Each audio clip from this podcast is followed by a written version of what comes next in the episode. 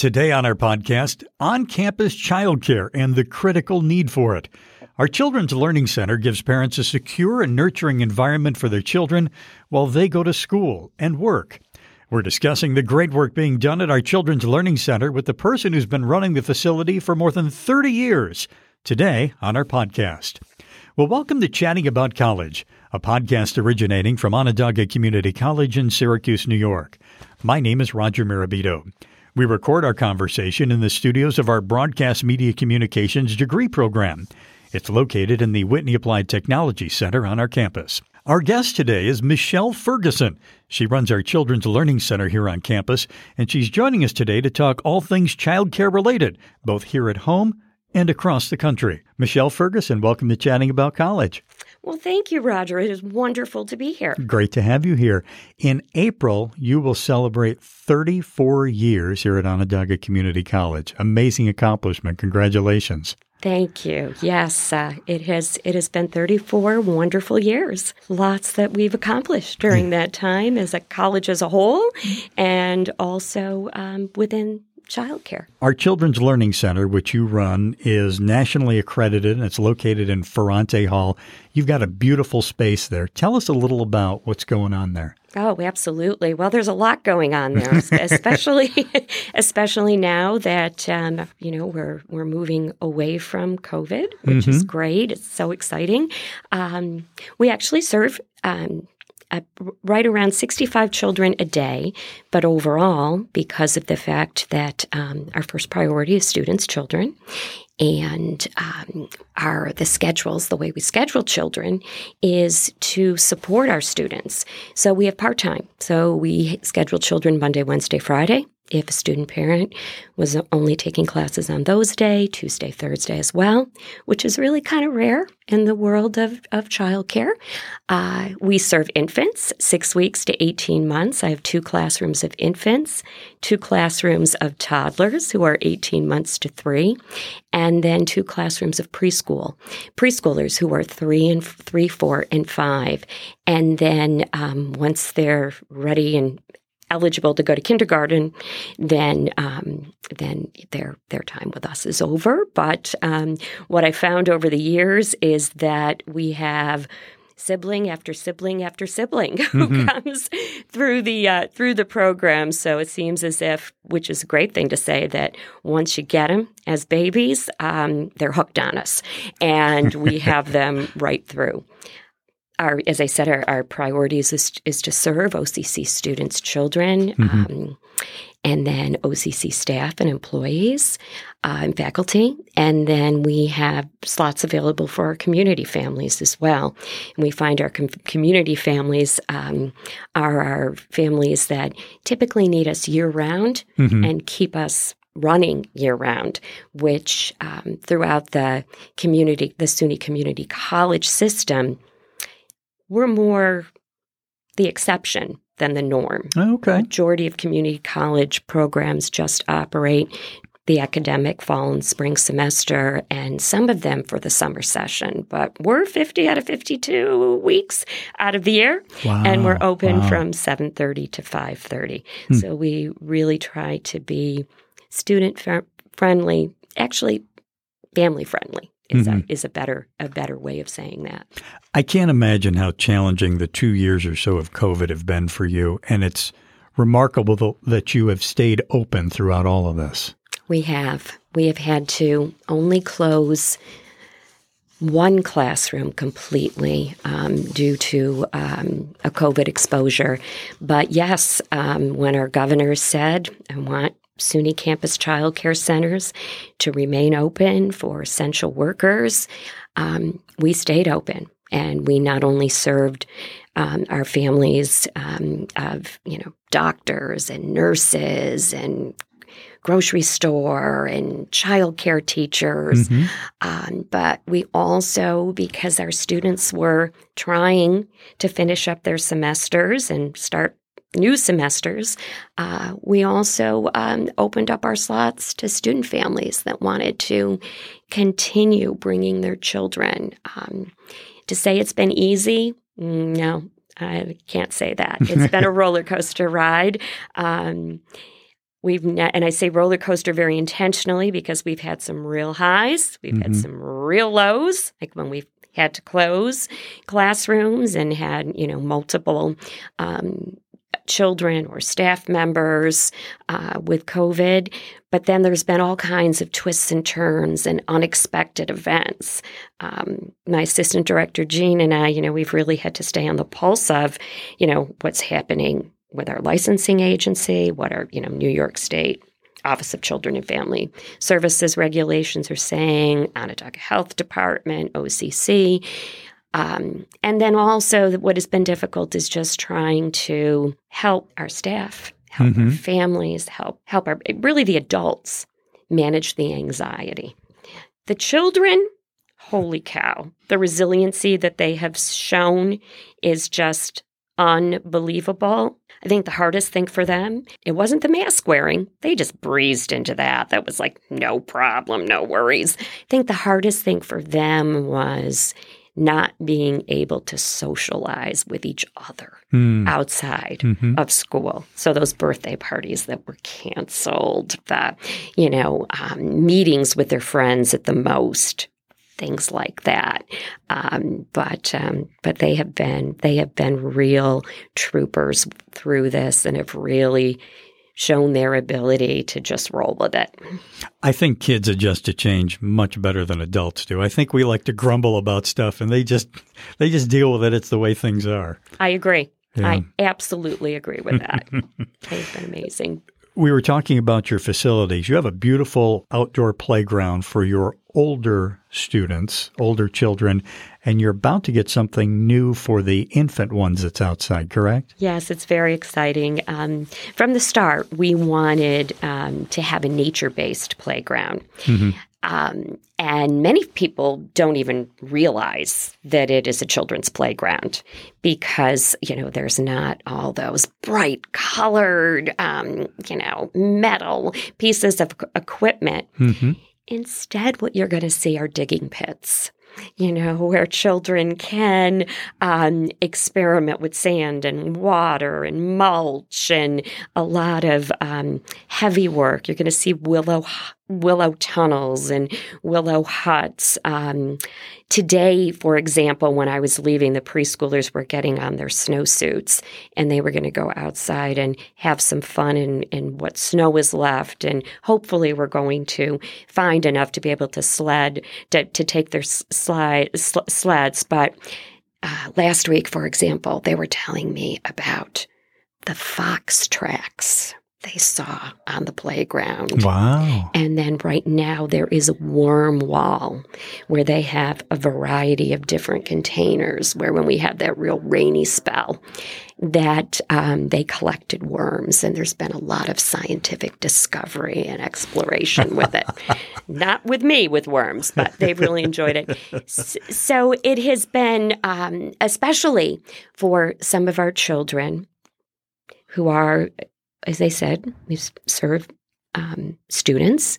We serve um, low income students. Many of Mhm. our student parents are single parents and live in neighborhoods in our community that the children don't see green space, that they don't get opportunities to dig in the dirt Mm-hmm. and to do some of the simple stuff that I know I did living in, you know, the country um, as a kid.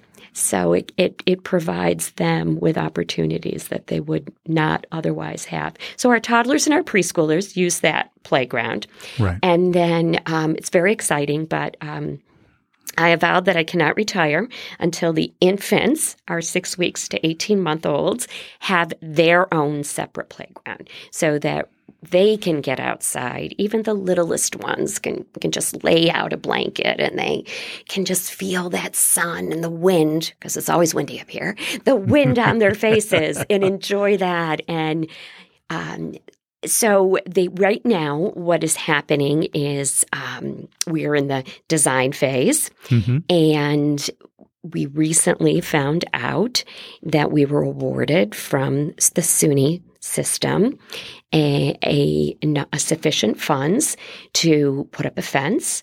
So we know that at least this spring, because it always happens in steps mm-hmm. and in stages, that we'll be able to enclose an area for the babies to be able to run and crawl and you know feel the grass underneath their underneath their knees and their feet. And um, we also have been buying equipment in pieces, so we have for um, we have a tunnel and some you know some wonderful wonderful again nature based wooden uh, structures play play structures that um, we're just ready to get installed that and sounds great so we can yeah. be you know out there in early and hopefully early spring so mm. very exciting very exciting one of the benefits of working here is seeing your children walking across campus in groups. It's always fun to see the smiling faces and they wave at you, and no matter how good or how bad a day you're having, they put a smile on your face. I'm wondering what they get out of it, what their experiences are like going across campus and interacting with people. Once again, it is just such a blessing to be here, to be the director of a campus based child care center. And once again, because I've been here as long as I have, it's like a butterfly. I've seen this campus just morph just this this transformation into an arts and cultural center. So one of the first things that I think about is the wonderful when Coulter Library was renovated. That was one of the most recent.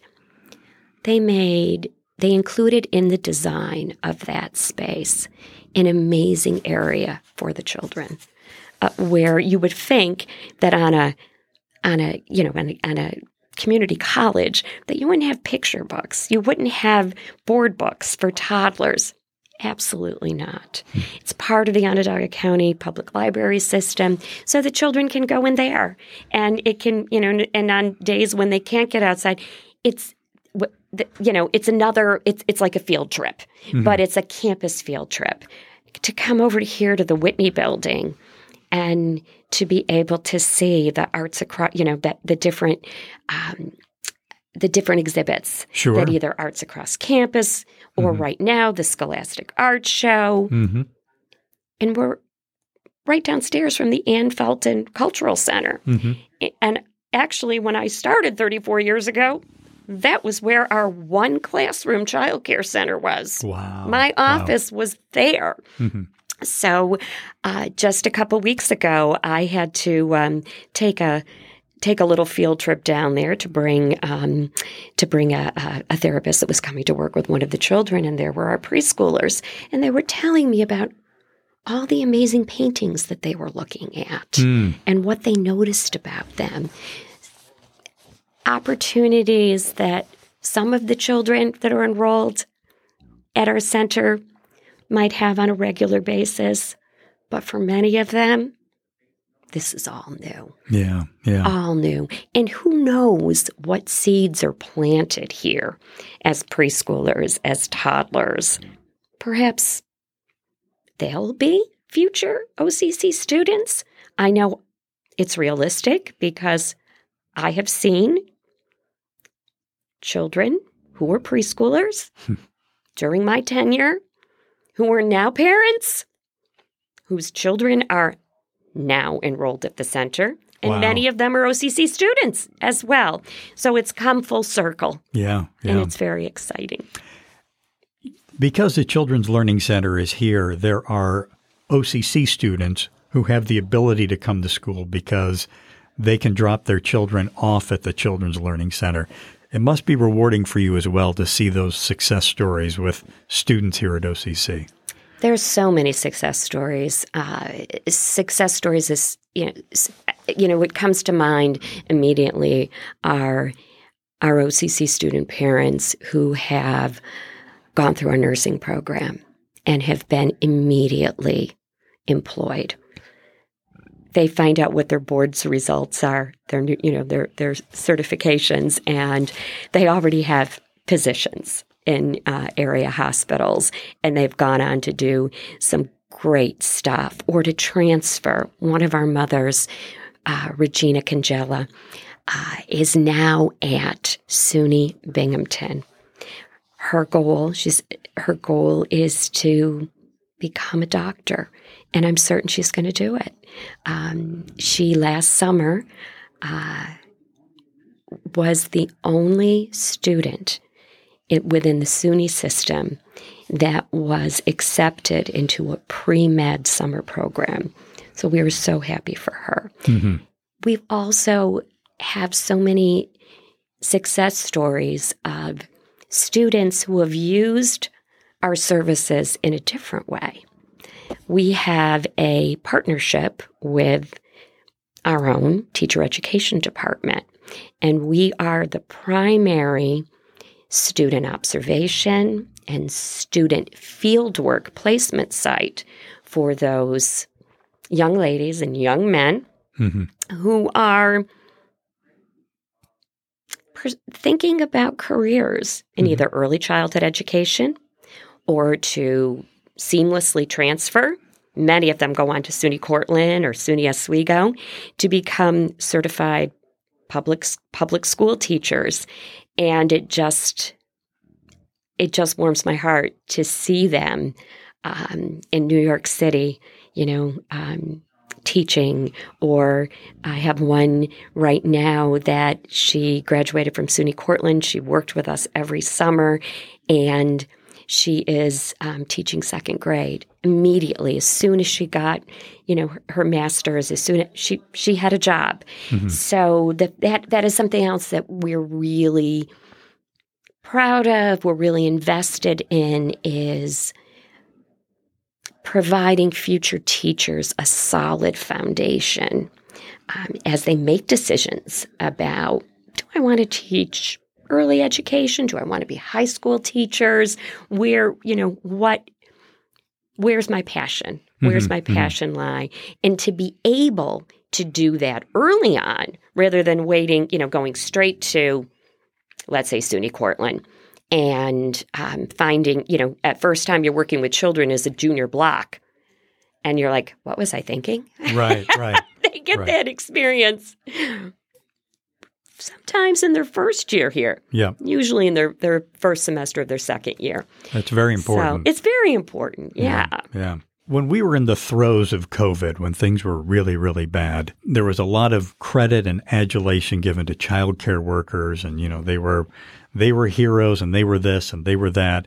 And I don't know where our nation stands now in that conversation, but there is a real staffing crisis at childcare centers nationwide.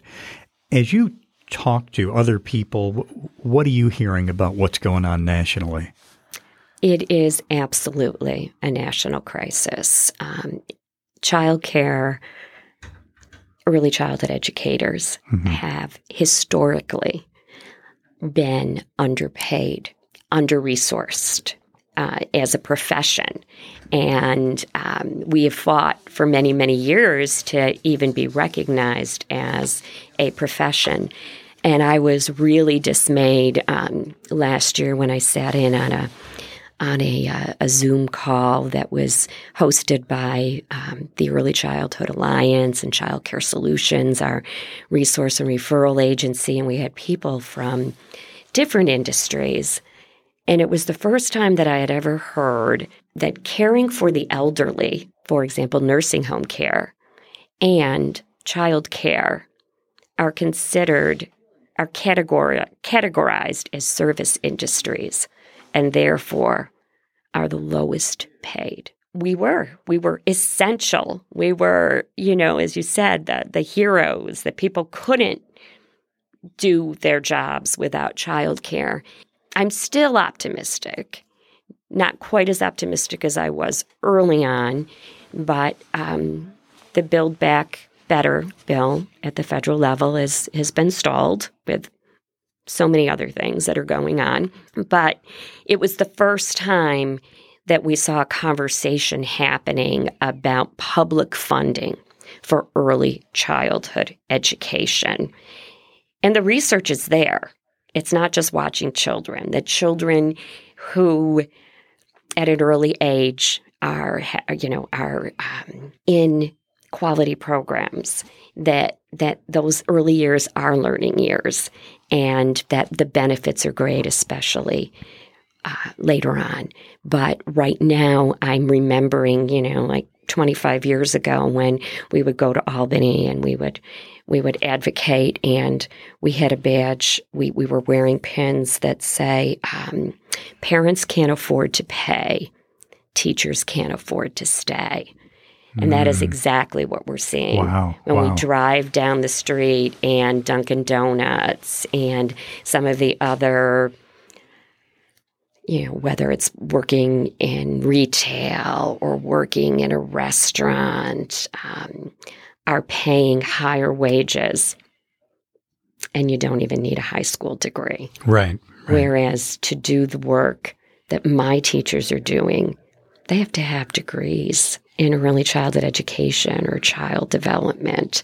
They have our our greatest goal every single day is, you know, to keep children safe and healthy and happy. Mm-hmm. And um, those are big jobs, and it's very labor intensive. So I don't know where it's heading. Mm-hmm. I really don't. But people can't work without a solid infrastructure of early child care, early care and education for our youngest ones all the way all the way up. Well, I know as a parent and you know as a parent and as an educator how critical those early formative years are and how many times you come home and you're playing with the kids at night and you're seeing them do something that they didn't do the day before. You know, how quick they learn things Absolutely. when they're little is unbelievable. Totally. Mm-hmm. Absolutely. Absolutely. Well, Michelle Ferguson, you've been a delight to talk to. Thank you so much for your time and congratulations again on your 34 year anniversary. Remarkable accomplishment. And I hope you don't retire too soon. We love having you here and hope you stay for a while longer. Well, thank you, Roger. It has been an absolute pleasure. And also a thank you to our Broadcast Media Communications degree program for use of their beautiful studios here on campus. And thanks to you as well for listening. I'm Roger Mirabito, hoping you've enjoyed chatting about college.